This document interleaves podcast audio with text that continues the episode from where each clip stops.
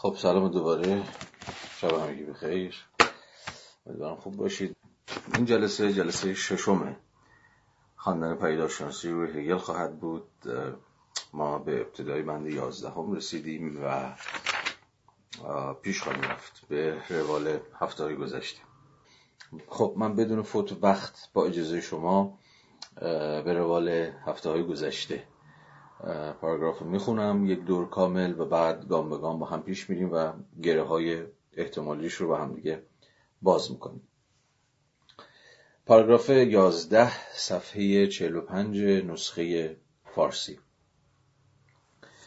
ضمناً دشوار نیست مشاهده این که زمانه ما زمانه زایش و گذار به دوره تازه است.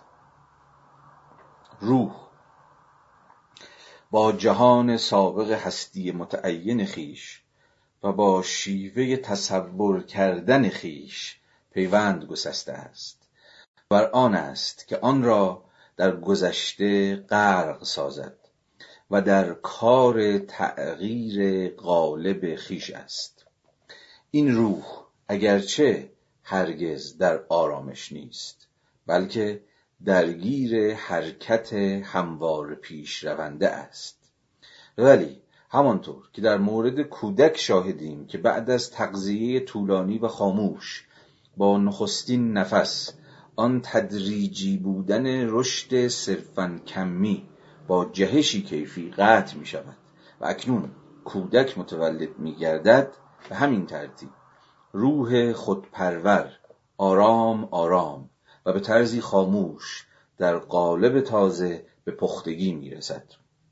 هر ذره از بنای جهان سابق خیش را بعد از ذره دیگر از هم میگشاید. جهانی که تزلزلش فقط از طریق درد نشانهای مجزا به تلویح مشخص می شود سبکسری و ملالی که در امر مستقر پاره پاره می شود و دلگواهی نامتعین یک امر ناشناخته. منادیان این واقعیتند که چیز دیگری در شرف وقوع است. این ازمهلال تدریجی که چهره کل را تغییر نداده است از, از طریق طلوعی دچار گسست می شود که همانند آزرخش در یک آن سازی جهان تازه را دید می آورد خب فراز بسیار درخشانیه. در کتاب و به همون اندازه هم بسیار خوانده شده و بسیار مشهوری که از شناخته شده ترین فرازهای پیشگفتار و به طریق اولا یکی از خوانده شده ترین بندهای خود کتاب. خب چی داره میگه هگل در این بند؟ حرفش نباید خیلی گنگ باشه. به نظر میاد این که یکی از معدود جاهایی که هگل داره خیلی سریع و خیلی روشن حرفش رو می‌زنه. قبل از اینکه من وارد جز به جز بشم چون مفاهیمی در این پاراگراف هست که ارزشش رو داره و در خوره که درنگ بکنیم بر سرشون اما تصویر کلی این پاراگراف چیه؟ خب روشنه. هگل داره میگه یک عصر جدید از راه رسیده. و ما داریم وارد دوران تازه میشیم. روح داره غالب عوض می‌کنه. روح داره فرم جدیدی به خودش می‌گیره. یه لحظه به خاطر بیارید همون بحثای آغازین من در پارت قبلی رو که گفته بودم که هگل وقتی آخرین فرازهای پیداشناسی روح رو مینوشت یعنی همین فرازها چون می‌دونید پیشگفتار در پایان کتاب نوشته شد. مثل هر پیشگفتار دیگه ای شما کتابی که می‌نویسید آخرش مثلا این پیشگفتار می‌زنید این پیشگفتار هم آخرین صفحاتی است که هگل نوشته و خب سال 1807 و خب ناپلئون داره وارد آلمان میشه و اصلا جنگ های ناپلئونی و امپریالیزم یه جورای ناپلئونی در کل اروپا رو فتح می‌کنه. دقیقا در این دورانه که هگل از این حرف می‌زنه که عصر جدیدی داره از راه می‌رسه. اما این عصر جدید منادیانی داره. کسانی که ازش خبر میدن. دست بر غذا هگل فکر می‌کرد که یکی از این منادیان خود ناپلونه اما ناپلئون نه از این حیث که آدم جنگ طلبه بلکه از این حیث که ناپلئون فرزند انقلاب فرانسه است. و در واقع ناپلئون با لشکرکشی به آلمان به بقیه اروپا عملا داره دستاوردهای انقلاب فرانسه رو به نوعی در اروپا ترویج می‌کنه. می‌دونید بسیاری از اتفاقا نیروهای حالا به اصطلاح مترقی اروپا تا مدت ها دست کم در گسترش طلبی سرزمینی ناپلون به دیده موافق می نگریستن چون فکر می‌کردن که اتفاقا خوبه که ناپلون مثلا آلمان فتح بکنه اون یک کشور عقب افتاده اساس سیاسی و از خیلی ابعاد حقوقی و قانونی و حتی فرهنگی من روح انقلاب فرانسه رو که روح آزادیه و روح برابریه و روح برادری رو اتفاقا با خودش در به یه نوعی منتقل بکنه در کل اروپا. و خیلی مهمه که کسی مثل هگل در سیمای ناپلئون چه می‌دید؟ انقلاب فرانسه رو. و انقلاب فرانسه چیه؟ انقلابی است برای آزادی و برابری. بنابراین در تفسیر هگلی از ناپلئون باید حواستون باشه که به این معناست که این میگه که من روح رو سوار بر اسب دیدم. خب این تعبیر خیلی مشهوریه دیگه از هگل که وقتی ناپلئون رو دید حالا ظاهرا میگن دیده ما میگیم دیده. که تعبیرش این بود که روح سوار بر اسب یعنی عینیت خود روح در این لحظه. چون حواستون باید باشه روح هگلی که یه چیزی بالای سرما نیست که داره کار خودشو می‌کنه. روح از طریق من و شما از طریق فرد عمل می‌کنه. از طریق یکایک که افراد به نوعی عمل می‌کنه. در دل تاریخی که روح خودش رو محقق می‌کنه. البته تو درس گفتارهای فلسفه تاریخش هگل یه تعبیری داره میگه افراد در واقع جهان تاریخی یعنی world history individual یعنی یه فردی که جهان تاریخیه. و این نمی‌تونه همگان باشه. یه سری افراد معدودی هن که این در واقع روح رو به نوعی نمایندگی می‌کنه مثلا یکیشون برای این آدم میشه ناپلئون با این تفسیری که خدمت شما عرض کردم. بنابراین از این حیثه که هگل فکر می‌کرد که ما وارد عصر جدید داریم میشیم. اما خیلی وسیعتر از این. خیلی وسیعتر از این. انقلاب کانتی خود زایش مفهوم سوبژکتیویته مفهوم خودآیینی خود مفهوم آزادی در سنت ایدالیزم کانتی که البته مثلا کسی مثل هگل فکر می‌کرد و حتی خود خود کانت فکر می‌کرد که تحققش انقلاب فرانسه است. ما راجع مثلا کانت راجع آزادی حرف زده من دارم راجع آزادی حرف می‌زنم ولی جالب تحققش رو به نوعی انقلاب فرانسه پیش انداخته اصلا ممکنش کرده. گرچه در فصل واقعا در هگل هر چی میگیم سعی باید بگیم گرچه چون هیچ چیز به خودی خود فقط خودش نیست. هیچ پدیده نیستش که تنش ها و تضادها و آنتاگونیزم ها و پارادوکس های خودش در داخل خودش نداشته باشه. بله انقلاب فرانسه اوکی ردیف. اما همین انقلاب فرانسه مثلا در فصل آزادی مطلق و ترور که در همین کتاب پدیدارشناسیه و باز یکی از فرازهای بسیار بحث شده و خوانده شده کتاب پدیدارشناسی روحه هگل به رغم اینکه با انقلاب فرانسه همدل اما در این حال یه نقد بسیار بسیار رادیکال هم بهش می‌زنه چون معتقده که انقلاب فرانسه فقط آزادی نگاتیو رو محقق کرد آزادی سلبی. یعنی یعنی خودش صرفا سعی کرد از شر هر شکلی از تعین خلاص بکنه بدونی که خودش رو در هیچ شکلی از تعین جا بیاندازه. و به این معنا یه جور نفی انتظایی بود انقلاب فرانسه که برسیم به فصلش من به تفصیل توضیح خواهم داد. و باز مجبورم که شما رو ارجاع بدم به درس های کتاب عناصر فلسفه حق که در همون بندهای آغازین بند چهار و پنج عناصر فلسفه حق من باز به تفصیل این بحث اونجا پیش کشیدم. مفهوم آزادی سلبی چیه؟ چرا هگل فکر می‌کرد انقلاب فرانسه فقط انقلاب در واقع به دنبال آزادی سلبی بوده؟ و این خوی نفی انتظایی انقلاب چجوری به ترور ختم شده و حالا قصه های دیگری از این دست. اما اما به هر حال این هگل منتقد انقلاب فرانسه همون کسی که توی همه زندگی نامه, زندگی نامه هاش هم هست که هر سال در سالگرد انقلاب فرانسه جام شراب و به سلامتی انقلاب و انقلابیون بالا می‌زد این همون در واقع هگلیه که در واقع درونن از انقلاب دفاع می‌کنه. اون رو گامی به پیش در تاریخ سیرورت روح می‌دونه اما فکر می‌کنه که گام های انقلاب فرانسه نابسنده بود. یا خود کانت. خود کانت هم خیلی جالبه. بسیار بسیار بحث نفسگیری هم هست در کانت.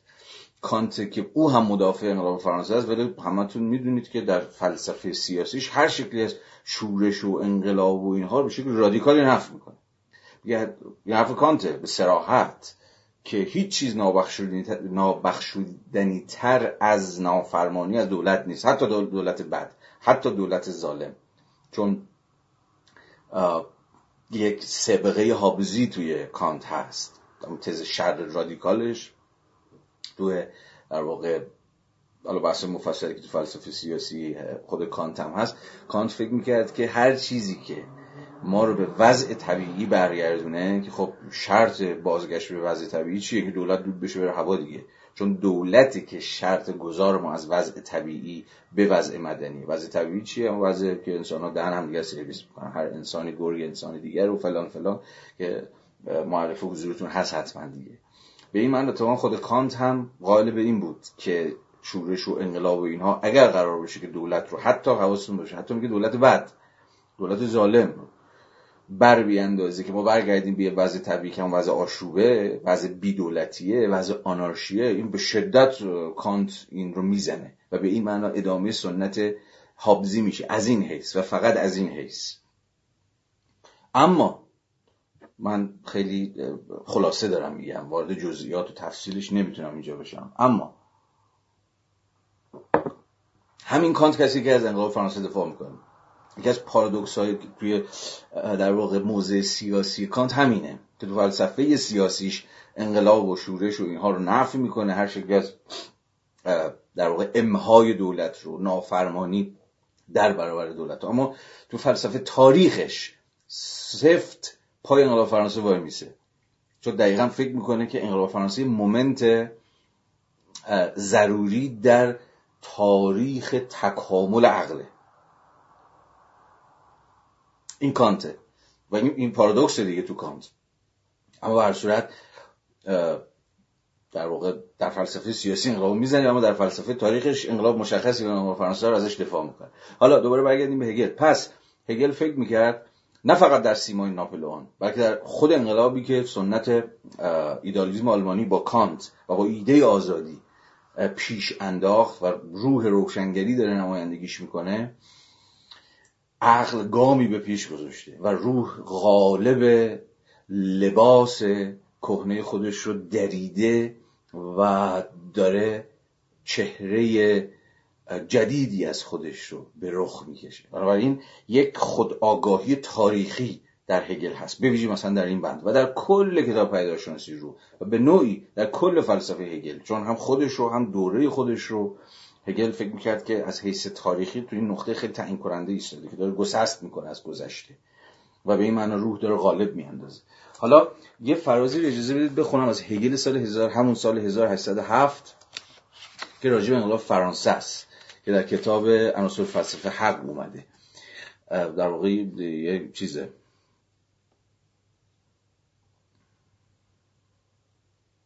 بعد از این رو بعد از فتح پروس یا همون آلمان به دست ناپلون نوشته. این فرازو ببینید. این رفت کتاب پیداشناسی روح نداره. ولی همون سال کتاب پیداشناسی روح نوشته شده. یه لحظه نگاه کنید ملت فرانسه از برکت انقلاب خود خود را از بسیاری از نهادهایی که روح انسانی به دلیل رشدی که کرده است در آن نمی گنجید رها کرده است. مانند کودکی که کفشی را که دیگر به پایش نمی‌خورد به دور میاندازد. این تنین هگلی رو در اینجا ببینید. داره انقلاب فرانسه و انقلاب ملت فرانسه رو باز میاره داخل فلسفه خودش دیگه. میگه این انقلاب فرانسه انقلابی است علیه همه نهادهای کهنی که همون فرم صورت. فرم یا صورتی که دیگه نمی‌تونست محتوا رو که همون خود روحه همون فرهنگه همون تاریخه دیگه نمی‌تونست روح در خودش پذیرا باشه و به این معنی دیگه اوت آف دیت شده بود. دیگه کهنه و مندرس و نختما شده بود. ملت فرانسه این فرم رو این صورت رو مثلا نهادهای سیاسی رو که دیگه ظرفیت پرورش و بالندگی این روح رو ترکوند. اینو بارها بارها به هگل به سراحت در دفاع از ایده انقلاب مطرح می‌کنه دیگه. میگه به این معنا ایده انقلاب همینه. انقلابی است که محتوا فرم رو میشکنه چون دیگه در این فرم دیگه در این صورت دیگه در این قالب دیگه در این نهاد هرچی شما اسمش رو دیگه نمی چون محتوا رشد کرده روح بالغ شده. این فرمه دیگه میشه صلب این فرمه میشه خفه کننده. برای همین می‌خواد این فرم رو متلاشی بکنه. در اینجا آیا تنین نظری انقلاب مارکس رو نمیشنوید. حتما اگر گوشه تیزی داشته باشید باید متوجه باشید که این همون نظریه انقلاب مارکس مارکس مثلا در مقدمه درآمدی و نقد اقتصاد سیاسی 1857 که خب خیلی متن مشهوری هم هست اونجا که داره نظری انقلابش رو توضیح میده دقیقا حرفی میزه که عین حرف هگل میگه انقلاب زمانی اتفاق میفته که در واقع نیروهای تولید که همون محتوان دیگه. مثلا نیروهای تولید چی هم؟ کارگران. نیروهای تولید دیگه در قالب اون مناسبات تولید نمی مناسبات و روابط تولید مثلا در قانون مثلا در دولت. شکل مناسبات اجتماعی که همون فرمن همون صورتن که حالا قراره که نیروهای تولید رو که همواره در حال دیولپمنت همواره دارن توسعه پیدا می‌کنن گسترش پیدا می‌کنن بالغتر میشن چشش گوششون باز میشه رشد می‌کنن فلان فلان فلان. دیگه نمی‌تونن این مناسبات تولید دیگه نمی‌تونن نیروهای تولید رو در واقع در بر بگیرن. بین این دوتا تضاد اتفاق میفته بین مناسبات تولید و نیروهای تولید. به زبان هگلی بین صورت به مثلا صورت قانون صورت دولت یا هر نهاد دیگه ای و محتوا کانتنت که همون نیروهای تولید باشه مثلا به زبان مارکسی. این آقا یعنی مارکس دقیقا به این معنا ایده هگلی انقلاب رو حالا به زبان خودش البته و در قاموس خودش ترجمه کرد.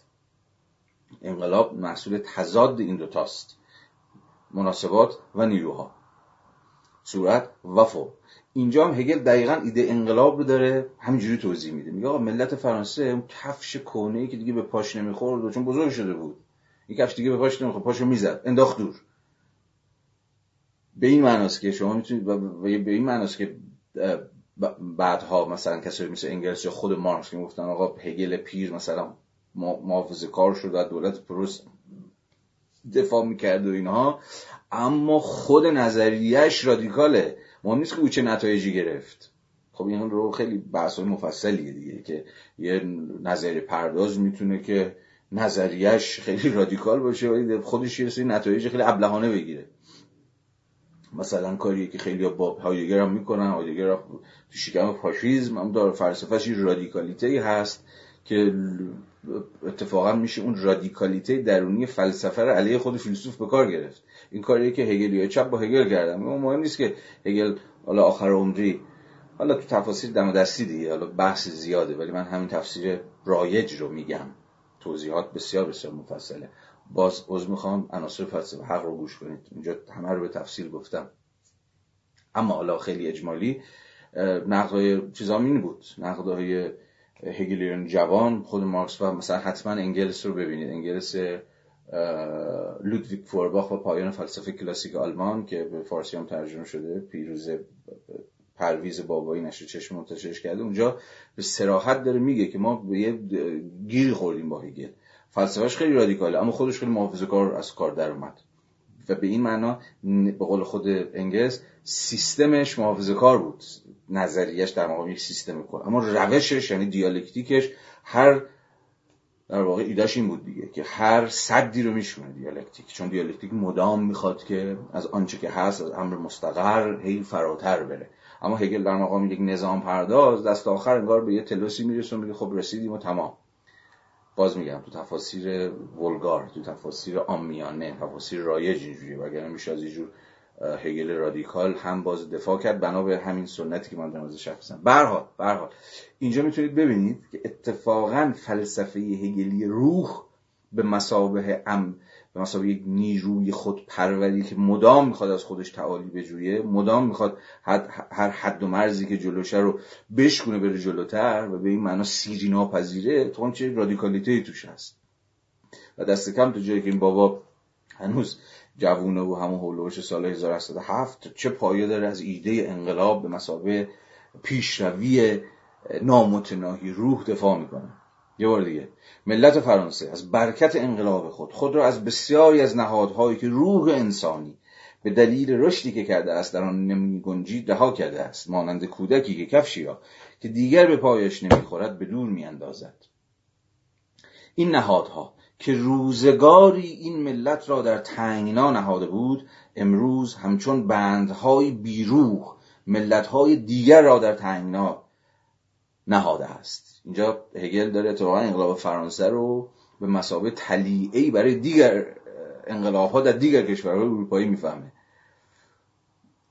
داره میگه انقلاب چیز انقلاب فرانسه انقلابش به نفع روح. به نفع روحی که داشت خفه می‌شد در تنگنا بود یکی گلوش گرفته بود داشت خفهش می‌کرد حالا خودش آزاد کرده. اما از این مهمتر روح فقط تو فرانسه نمیمونه. روح درسته تعین جغرافیایی داره. جلسات قبل هم صحبت کردیم. اما در این حال میل به این داره که خودش رو universalize کنه. خودش رو گسترش بده. این با فهم امروزی ما خیلی جوره دیگه نه؟ مثلا جهان ایده ها چون روح به حال ایده ای که داره خودش رو مجسم می‌کنه دیگه. یا به تعبیر ایده ای که داره دست و پا در میاره. اما می‌دونیم که ایده ها تکثیر میشن جهانی میشن مرزها رو در مینوردن. اینجا باز داره همینو میگه. میگه که انقلاب فرانسه به این معنا انقلابی است که درستی در که در ملت فرانسه ریشه داره. اما به دیگر ملت ها هم نفوذ خواهد کرد و این عملا یه جور انترناسیونالیزم روحه. روح انترناسیوناله. به یک معنا. گرچه تعین همیشه جغرافیایی داره. اصلا تو گفتم دیگه توی درس گفتار فلسفه تاریخش هگل هی می‌خواد بگه آقا روح حواستون باشه. جغرافیاست. در جغرافیای مشخصی در طول تاریخ محقق میشه. در ایران بعد میره یونان بعد میره روم بعد میاد اینجا. یعنی میاد آلمان و تو تمدن مسیحی و اینها. اما اما مهم اینه و باز این هم جایی است که باید هگل و علیه هگل خوند. اینکه روح نمی‌تونه صرفا به تعین های ملی یا قومی یا جغرافیایی بسنده بکنه. باید جهانی بشه. یعنی روح یا تحقق روح یا باید کل جهان رو در بر بگیره. یا گرفتار تناهی خواهد ماند. و روح بن... یعنی یعنی همون خداگاهی در حال خداگاه شدن. بنا به ذات خودش قرار نیست متناهی باقی بمونه چون روح خیلی حریصه روح خیلی شهوت ناکه. شهوتش هم اینه که هی بیاد بیشتر می‌خوام. به معنایی. مرزها رو می‌خوام در نوردم باز به معنایی بنابراین گرچه خواستگاهش ممکنه ملی قومی باشه از فرانسه مثلا یا سربر بکنه ولی می‌زنه بیرون. به این معنا انترناسیونالیستیه اینجا ببینید. این نهادها که روزگار این ملت را در تنگنا نهاده بود امروز همچون بندهای بیروح ملتهای دیگر را در تنگنا نهاده است. اما از همه اینها بالاتر. ترس از مرگ را به همراه عادت به زندگی از خود دور کرده است. بسیار فراز درخشانیه. این در واقع فراز هگلی که بعدها تو خود پیدا بعدها که نه قبلها چون اینو بعد از پیداشناسی نوشته ولی در همون سال 1307 اون فصل خدایگان بنده که بهش برسیم که معروف ترین فصل پیداشناسی روی هگل هست می‌بینیم که این آقای هگل چجوری در واقع شرط خدایگان شدن رو یا ارباب شدن رو در مواجهه بین دو خداگاهی که نبرد دو خداگاهیه چیز می‌دونه دیگه. به دور انداختن ترس از مرگ می‌دونه میگه بین نبرد دو تا خداگاهی کی پیروز میشه؟ اونی که نترسه اونی که بگه من تا پای جان میرم. اونی که تا ته قصه میره اونه که میشه ارباب اونه که میشه برده. اونی که شکست می‌خوره و به صدای حفظ جان و فلان و اینها عقب می‌کشه اون نقش برده رو بازی خواهد کرد. حالا تفاصیلی که دل این قصه هگلی در اومد و بماند بعدا بهش می‌رسیم. مفصل راجع صحبت خواهیم کرد. اما همینجا مثلا ارجاع بدم به کتاب آقای چی؟ محمد سید احمدیان. احمد سید احمدیان. نمی‌دونم اسم دقیق ولی به حال سید احمدیان فامیلیشه. یه کتابی نوشته کتاب خوبی هم نوشته که راجع به همینه. خدایگان بنده خود اون فصل رو جداگانه ترجمه کرده و تقریبا نگاهی به اهم شهرهایی که ویژه در سنت فرانسوی. از این فصل خدایگان بنده هگل شده رو به دست بده. اگر براتون جالبه مثلا می‌تونید به کتاب ایشون مراجعه بکنید پیش دستانه بخونید تا حالا ما به وقتش بهش برسیم. اینجا هم داره همینه میگه. میگه اصلا خود این انقلاب این روح انقلابی که مثلا ملت فرانسه نمایندگیش کرد و حالا دیگر ملت ها رو هم در خواهد نوردید بالاتر از همه گویای اون لحظه که دیگه ترس از مرگ رو ترس از مرگ کنار رفته و عادت به زندگی. و به این معنی که کسی که اتفاقا از ترس از مرگ رو پشت سر گذاشته اوست که زندگی خواهد کرد. اوست که میشه ارباب. اوه که ارزشمند زندگی خواهد در اوج زندگی خواهد حتی اگر زندگیش کوتاه باشه. اینجا می‌تونیم به بحث های آرنت در وضع بشر هم برگردیم. اونجایی که داشت راجب یونان حرف می‌زد دیگه. راجب منش قهرمانی. راجب اینکه چگونه یک جور شجاعت عالی ترین فضیلت سیاسی در پلیس یونانی بود. و شجاعت هم به این معنی بود که همی تو بتونی خودتو به خطر بندازی. عقب نکشی. و حرفتو بزنی. و اون کنش در خور رو ازت سر بزنه. اونجاست که میشه قهرمان. در واقع قهرمان یونانی یک ویژگی عمدهش همینه دیگه که تا ته خط میره. حتی اگر جانش در معرض خطر باشه. آنچه که باید بگه کاری که باید بکنه انجام میده. مثلا چون آنتیگونه. آنتیگونه چرا مهمه برای برای خود هگل هم تا همین پیدایشناسی مهم میشه دیگه. یکی از فیگورایی که هگل میره سراغش آنتیگونه است. آنتیگونه نماد چیه؟ زنه. زنی که اتفاقا حالا تفسیر خیلی پیچیده هگل ازش به دست میده. یه جایی فکر می‌کنید که آنتیگونه رو داره می‌زنه از کرئون از پادشاه دفاع می‌کنه چون به حال دولت و هگل هم میگه دولت خیلی مهمه و فلان اینها. اما داره ولی بعدا حالا بهش برسیم خواهیم دید که آنتیگونه مثلا یک زن شورشی کیه؟ کسیه که به حکمی که خودش فکر می‌کنه حکم درستیه و باید پاش وایسه که برادرش باید دفن بکنه و اینجا فرمان حاکم هم مهم نیست. پای در واقع جزئیت خودش وای میسه. پای particularity خودش وای میسه. particularity یعنی میچسبه امر خاص. من باید برادرمو دفن کنم. من باید برادرمو دفن کنم. تا, تا انتهای زندگیش همینه. با اینکه می‌دونه خواهد مرد با اینکه می‌دونه که اون می‌تونه دهنش سرویس بکنه و وای.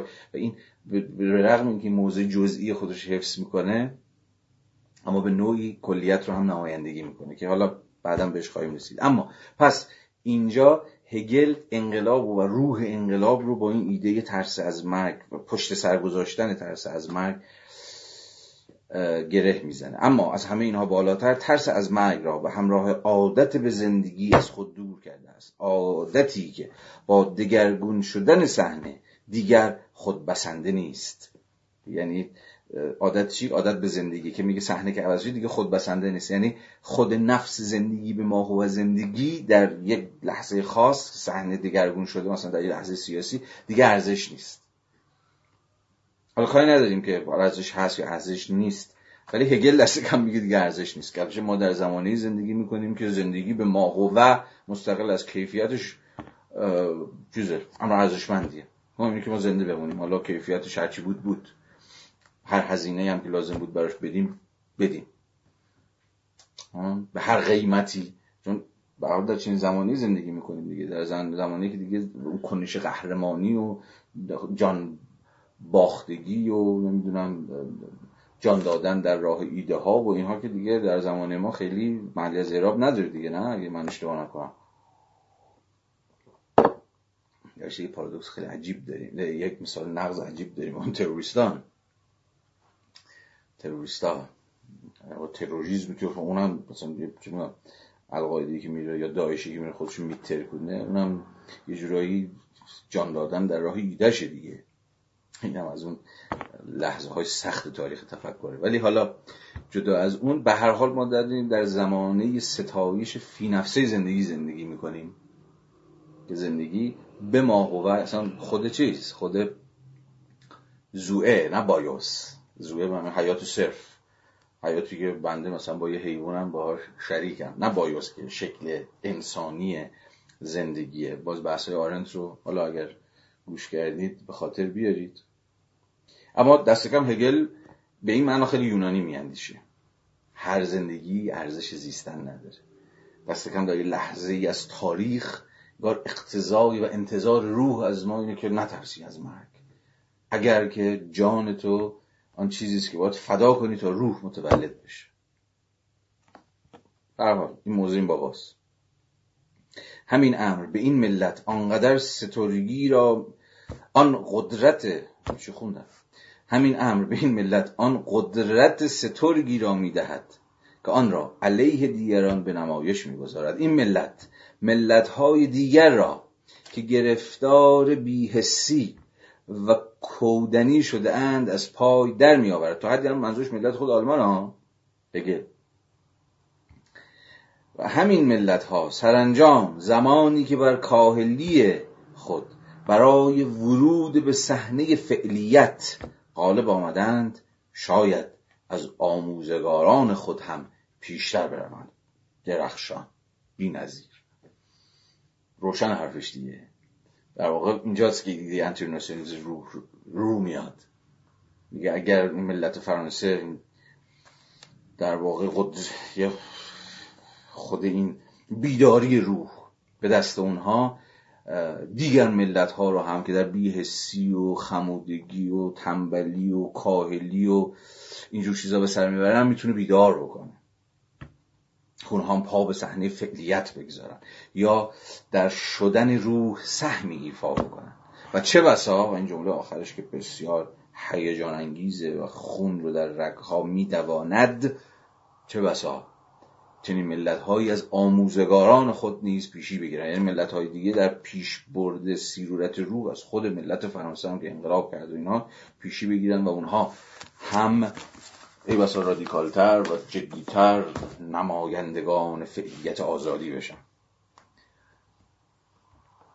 برگردیم به خود پیداشناسی. خب پس این بند یازده به این معنا داره از این یک گسست حرف می‌زنه. گسست از تاریخ گذشته که دیگه کهنه شده دیگه قدیمی شده این فرم دیگه جوابگو نیست روح داره دیولوپمنت می‌کنه داره گشایش یا اون تعبیری که در بند ده به کار برده بود داره واگشایی می‌کنه خودش رو جوهر از خودش زده بیرون مدام داره دست و پا در میاره مدام داره رشد می‌کنه چش و گوشش باز میشه و دیگه نمی‌تونه تحمل کنه گذشته رو.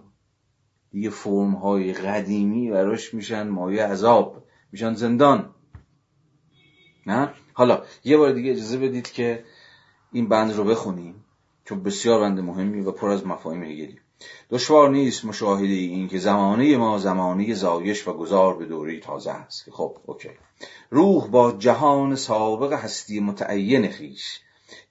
جهان سابق هستی متعین هستی متعین توضیح دادم دیگه جلسات قبل که بعضا در انگلیسی به existence هم ترجمه میشه. همون دازاین به existence هم. در شکل وجودی خودش رو نوع خاصی از تعین خودش رو دترمینیشن خودش رو روح پشت سر می‌گذاره. و با شی آها این خیلی مهمه. روح نه فقط با با فرم خودش با مثلا با نهادها. نهادهای گذشته. خداحافظی می‌کنه بلکه با شیوه تصور کردن خیش نیست پیوند گسسته است. اینجاست که مسئله فقط به دگرگونی در صورت فرم غالب نهادها فلان فلان محدود نمیشه. بلکه روح یه جور دیگه خودشو می‌فهمه اصلا. در این زمانه جدیدی که داره از راه می‌رسه. و هگل فکر می‌کنه خودش دقیقا وسط این گسسته وایساده. و داره این گسسته رو روایت می‌کنه. داره میگه حتی روح به گونه دیگه خودش رو تصور می‌کنه. خود به گونه دیگه خودش رو میفهم مثلا ایماژ خودش تصویر و تصور خودش از خودش داره دگرگون میشه. و این یعنی نوعی از آگاهی تازه آگاهی نوظهور که مقتضی این دوران جدیده. این هم باز تجربه خودمون مراجعه کنه تو تجربه فردی خودمون. آگاهی که در دوره های از زندگیمون که داره اتفاق جدیدی برامون میفته احساس می‌کنیم داریم پوست میندازیم فکرمون هم عوض میشه. نه؟ آگاهیمون هم در واقع فرم دیگری به خودش می‌گیره. یا از از تاریخی مثلا از مشروط به این بر. چگونه آگاهی ما از خودمون به زبان هگلی آگاهی روح از خودش داره تغییر می‌کنه. دیگه نمی‌تونه با خودش به راحتی کنار بیاد. نه؟ به این معنی نمی‌تونه از خودش خوشنود باشه. ما دست کم از مشروط به این طرف باز به زبان هگلی دوچار یه جور آگاهی ناخشنود شدیم. آگاهی که از خودش در واقع ناخشنود از آن چیزی که هست ناخشنود راضی نیست. فکر می‌کنه که جای بدی وایساده جای غلطی وایساده. یه چیزی نیست. به این معنا اتفاقا اگه قرار باشه روزی تاریخ خودمون رو بنویسیم از این جمله ها من زیاد خوشم نمیاد. ولی حالا به حال تاریخ خودمون رو بنویسیم پیداشناسی روی ایرانی که خب پروژه خیلی غیر هگلی میشه و جیرادی هم نداره خیلی خوبه. در واقع کل تاریخی که باید راجع خودمون بنویسیم آگاهی ناخشنوده داستان آگاهی ناخشنود شدن آگاهیمون رو باید بنویسیم. که کی با خودمون جو فاصله گذاری کردیم. و به این معنا شما می‌تونید بفهمید که تا چه پایین آگاهی ناخشنود با همه جریانات رومانتیک و ارتجایی و بازگشتگرا و سنتگرا و اینها که فکر می‌کنم وای وای ما چقدر خوب بودیم و خوشگل بودیم و قشنگ بودیم و اصلا بعد از آشنایی با دنیای مدرن و اینها ما گیپاچ کردیم و از خودمون بیگانه شدیم و اصالتمون رو از دست دادیم و آنچه خود داشتیم رو مثلا فراموش کردیم. و اینها متفاوت خواهد بود.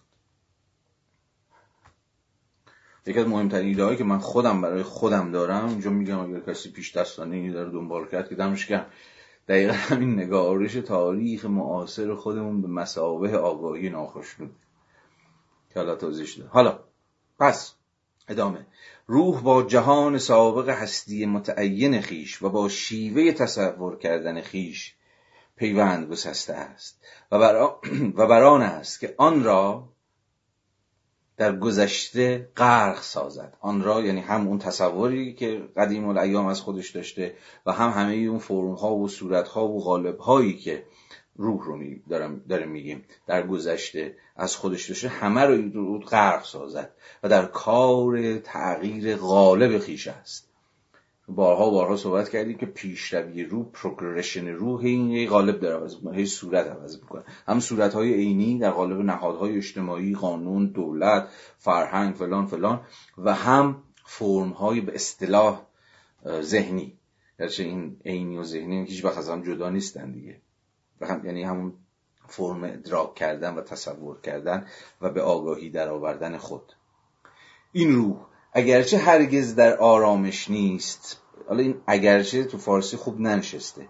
احتمالا مثلا اگه بخوایم زر فارسی سازی بکنیم باید اینجوری بخونیم. این روح این اصلا اگرچه شما این روح هرگز در آرامش نیست بلکه درگیر هم درگیر حرکت هموار پیش رونده است این باز یکی از امهات و یکی از رؤوس و یکی از مبانی فلسفه هگلیه که روش به نیست. اصلا آروم قرار نداره. همیشه تو جوش و خروشه. همواره در حرکته. و این یعنی دینامیزم درونی خود زندگی.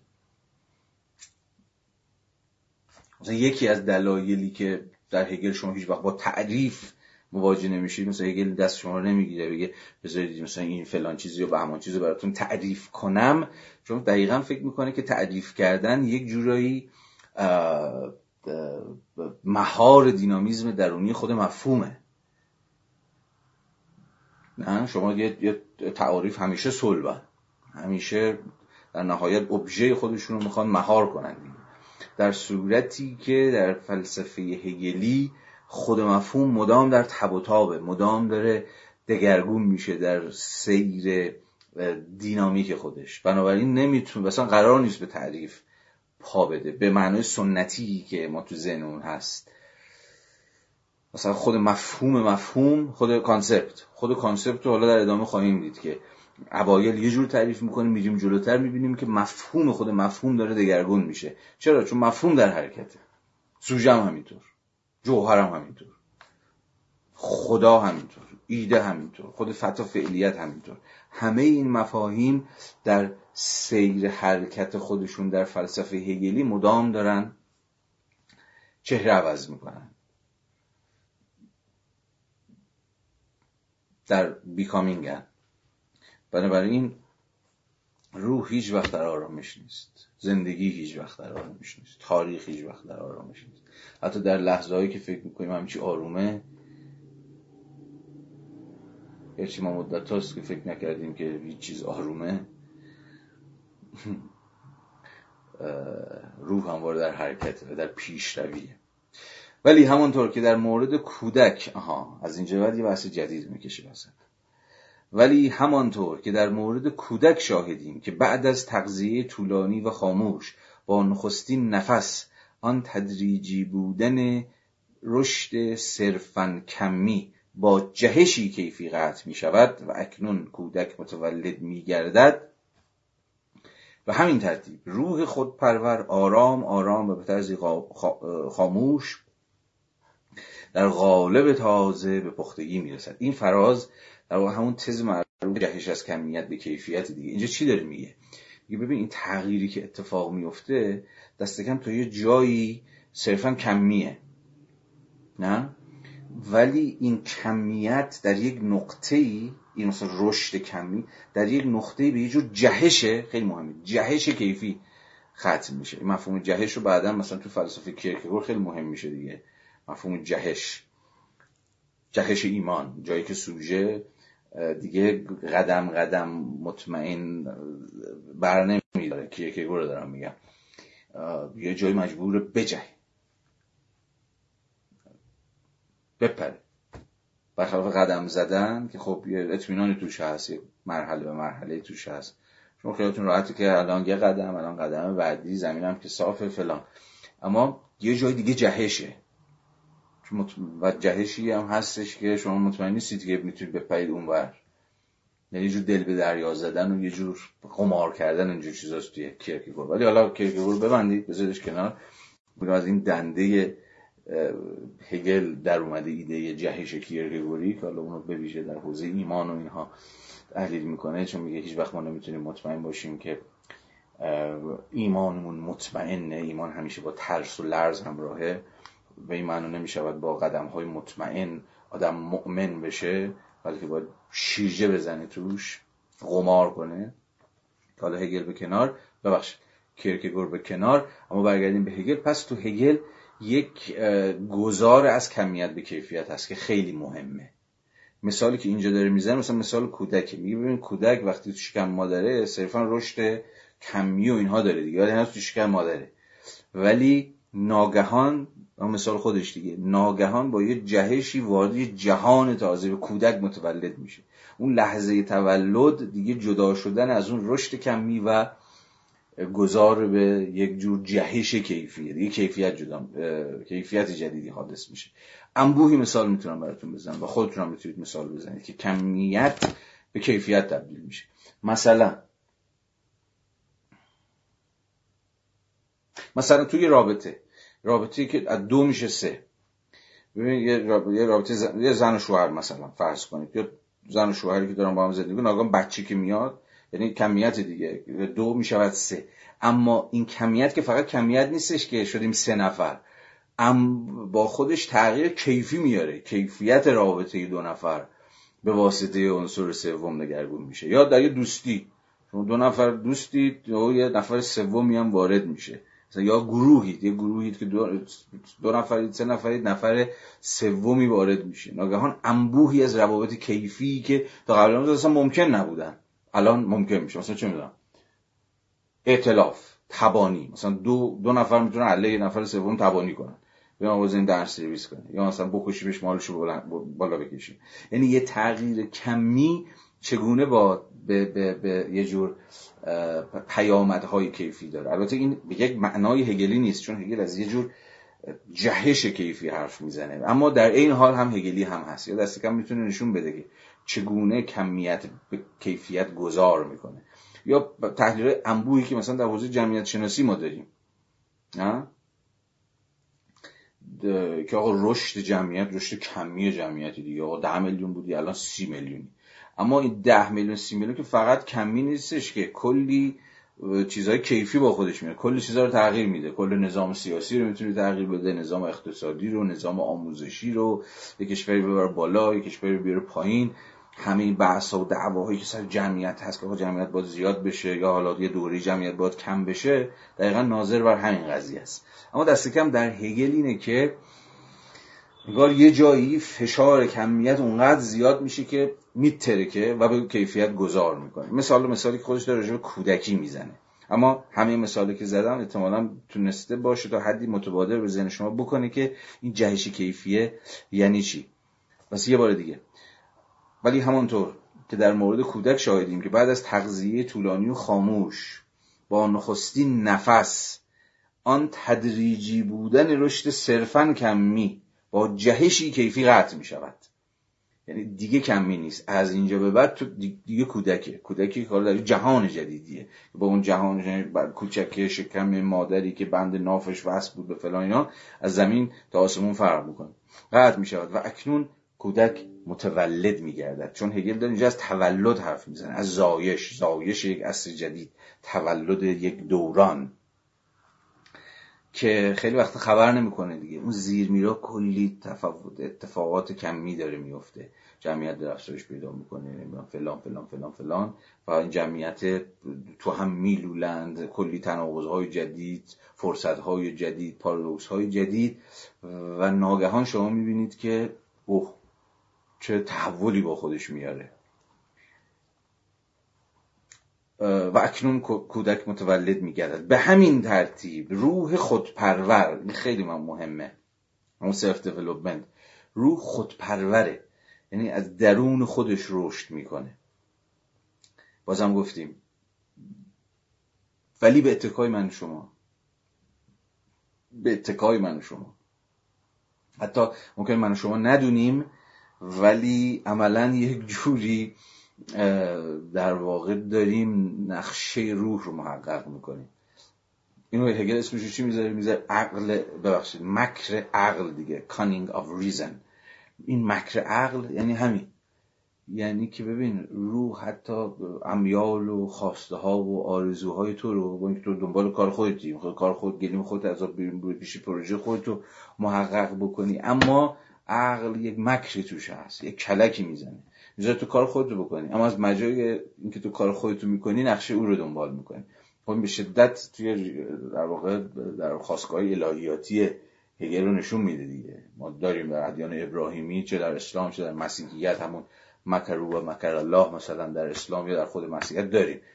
همه ما چه بدونیم میشه ندونیم در واقع یک جورایی داریم یه نقشه الهی رو محقق می‌کنیم. یا در طرح هگلی داریم پروژه روح رو دنبال پیش می‌بریم. نمی‌دونیم اما داریم کار می‌کنیم.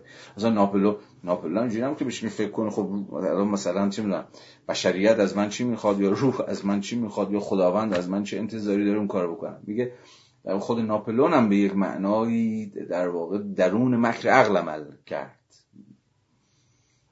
پروژه های جاه, طلبی جاه طلبانه خودش رو داشت پیش می برد فرانسه که ابرقدرت بشه کشورهای اروپا رو بگیره امپراتوری که قرار گسترش پیدا بکنه. اما از مجرای این داشت عقل رو پیش می برد عقل تو انقلاب فرانسه خودش شکوفا کرد. ایده آزادی رو داشت گسترش می‌داد.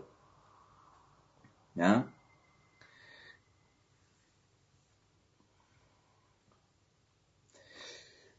و به همین ترتیب روح خودپرور آرام آرام و به طرزی خاموش در قالب تازه به پختگی می‌رسد.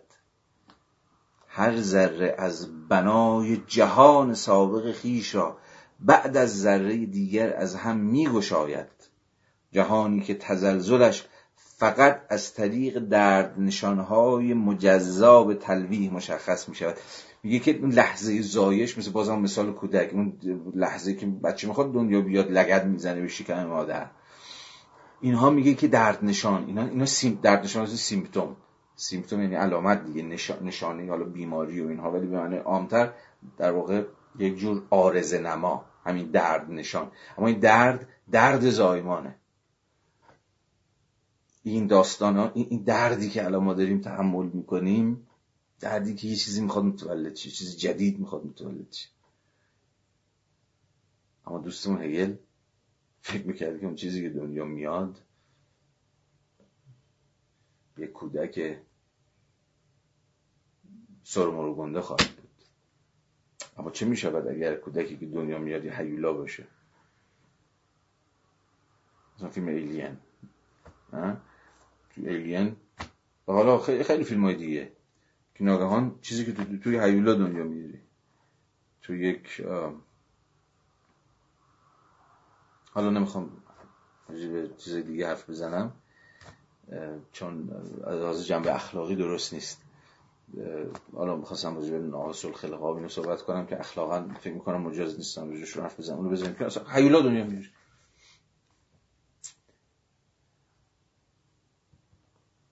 ولی اون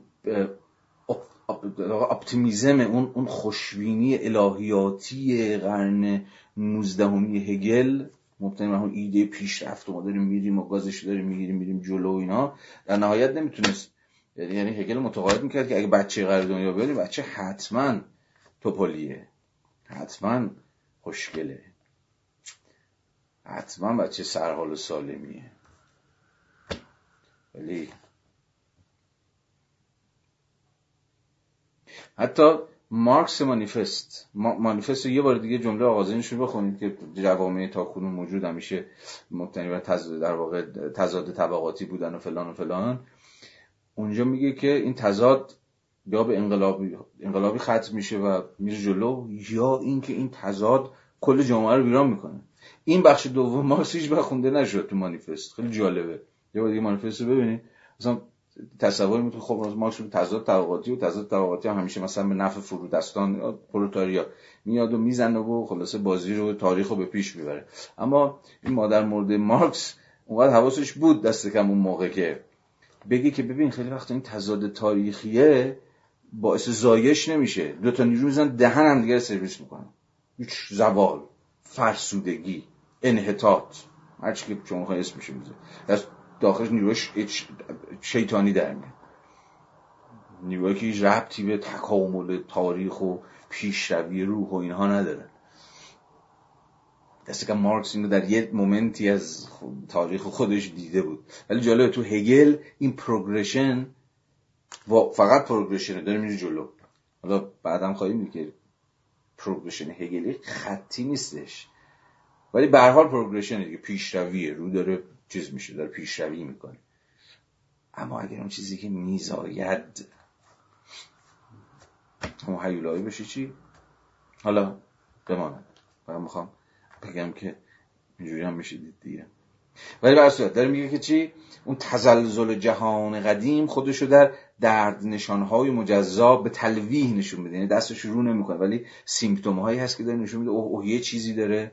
انگار می‌خواد متولد بشه. یه وارد عصر جدیدی داره میشیم و این خودشو نشون میده. یه سیمپتوم هایی داره. یه دست کم در گام اول مجزا از همن. خیلی شاید ربطی نداشته باشن به هم دیگه. یا ما نفهمیم. این داره که تلویحی هن زمینی هن. جهانی که تزلزلش فقط از طریق درد نشانهای مجزا به تلویح مشخص می شود سبکسری و ملالی که در امر مستقر پاره پاره می شود سبکسری و ملالی که خود امر مستقر باهاش اصلا یکیه. امر مستقر دیگه ملال انگیزه دیگه حوصله‌مون سر می‌بره. مارکس جمله درخشانی داره. اگه اشتباه نکنم در هجدهم برومره میگه که لحظه های پایانی فرماسیون های اجتماعی و سیاسی رو به زوال دوران کمدیه. برای اینکه چیز برای اینکه مردم با خنده و شادی از گذشته خودشون جدا بشن. منظورش اینه که وقتی که مثلا یه فرماسیون سیاسی اجتماعی اقتصادی به آخر خط می‌رسه قرار بپوکه دوران خنده یعنی به مزحک تبدیل میشه. دستش میندازن فلان فلان فلان. میگه که در واقع برای این اینجوریه که آدما که قرار حالا با این خداحافظی بکنن با یه لبخندی بر لب ازش دور یعنی از شرش خلاص شد. به این معنا خیلی بامزه است. یوس همینه که این, این دوران های رو به زوال و اینها حالا دست کم سخن مارکس دیگه. دوران های رو به زوال پر از کمدی و مزحکه و دست انداختن و اینجور چیزا میشن. اگه به زبان هگلی بگیم چون روح از اون نهادها از اون فرم ها رخت بربسته دیگه زنده نیستن دیگه یک لاشه بدبو شدند. دیگه پاسخو نیستن دیگه. مثل یه چیزی هم که یه لباس قناسی هم که دیگه به تن نمیشینه. و به این معنا سبب ساز خنده است. سبکسری و ملالی که در امر مستقر پاره پاره می شود و دلگواهی آها و دلگواهی نامتعین یک امر ناشناخته. میگه در این دوران ها یک دلگواهی هست. خیلی فرازها فرازهای درخشانیه. میگه انگار دل آدم گواهی میده. دلگواهی نامتعین. میگه دل دل یه چیزی میگه ولی خیلی نمی‌دونی چیه. معین نیست مشخص نیست برات. دلگواهی نامتعین یک امر ناشناخته. اینجا که جاهاییه که در واقع میشه آینده رو در صورتبندی هگلی دید. میگیم آینده اون صورت نوعی که می‌خواد متولد بشه در نشانهاش خودشون نشون داده با یه جور دلگواهی نامتعین همراهه که یک امر ناشناخته. آینده امر ناشناخته است امر غیر منتظره است امر ناشناست کسی نمی‌دونه چیه. کسی نمی‌دونه چه چیزی انتظار ما رو می‌کشه. باید منتظر چی باشیم؟ به این معنی داره میگه دلگواهی نامتعین یک امر ناشناخته. منادیان این واقعیتند. سبکسدی و ملالی در امر مستقر پاره پاره, پاره می شود. یعنی همون بچه کمیکی که امر مستقر دیگه پیدا می‌کنه. و در این حال سبب ملال و خستگی اونجور چیزا میشه. همه دستش میزن می‌خوان از شرش خلاص شن. پشت سرش بگذارن. برای اینکه روح دیگه ازشون رخت بربسته. به علاوه اون که دل شما هم گواهی میده. یه چیزی قرار از راه برسه که نمی‌دونیم چیه. به این معنا نامتعینه و ناشناخته است. منادیان این واقعیتند که چیز دیگری در شرف وقوع است. این ازمهلال تدریجی ازمهلال تدریجی فرم های گذشته قدیمی کهنه از رنگ رو رفته. این ازمهلال تدریجی که چهره کل را تغییر نداده است از طریق طلوعی دچار گسست می شود خب میگن هگل فیلسوف گسست نیست چون که در روح همینجوری داره گام به گام میره جلو و گسستی وجود نداره. اما اینجا یک از اون لحظه هایی که یه ذره روش واسازی دریدایی هم آدم داشته باشه می‌تونه متقاعد بشه که اتفاقا تو خود هگل هم میشه چیزی چون یه جور بریک یه جور گسست رو پیدا کرد جایی که رو ناگهان میگسله از گذشته خودش با یه امر ناشناخته ای که درسته که درون خودش داره در میاد. درسته که درون وضعیت درون امر برمیاد. مثل همون کودک که متولد میشه دیگه لکلکه که نیوردتش که. درون خود بدن مادره که داره متولد میشه دیگه. اما به هر صورت یه گسسته یا به تعبیر که بالاتر به کار بود جور جهش کیفیه. از طریق طلوعی دچار گسست می شود که همانند آزرخش در یک آن سازه جهان تازه را به دید می آورد این فوقلاده است این فراز. که لحظه که آینده همچون یک سائقه همچون یک آزرخش که هیچ کس نمی‌دونه کی از راه می‌رسه منتظر به یک معنای منتظرش نیست و هست. سیمتوماشو می‌بینه اما نامتعینه. انتظارشو می‌کشه ولی مطمئن نیست که چه شکلیه کی از راه می‌رسه. اما این آینده یا این اکنون دگرگون همچون آزرخش در یک آن سازی جهان تازه را به دید می آورد و ناگهان افقهای امر مستقر رو منفجر می‌کنه و یک جور امر نو رو پیش چشم میاره امر نوعی که همه رو قافلگیر خواهد کرد. با اجازتون همینجا بحث رو به پایان می‌برم. ببخشید که زیاد نتونستیم بخونیم. همین من یازده فقط فرصت شد. مرسی از اینکه امشب همراهی کردید. تا هفته دیگه. خدا نگهدار. شب همگی خوش. ممنونم.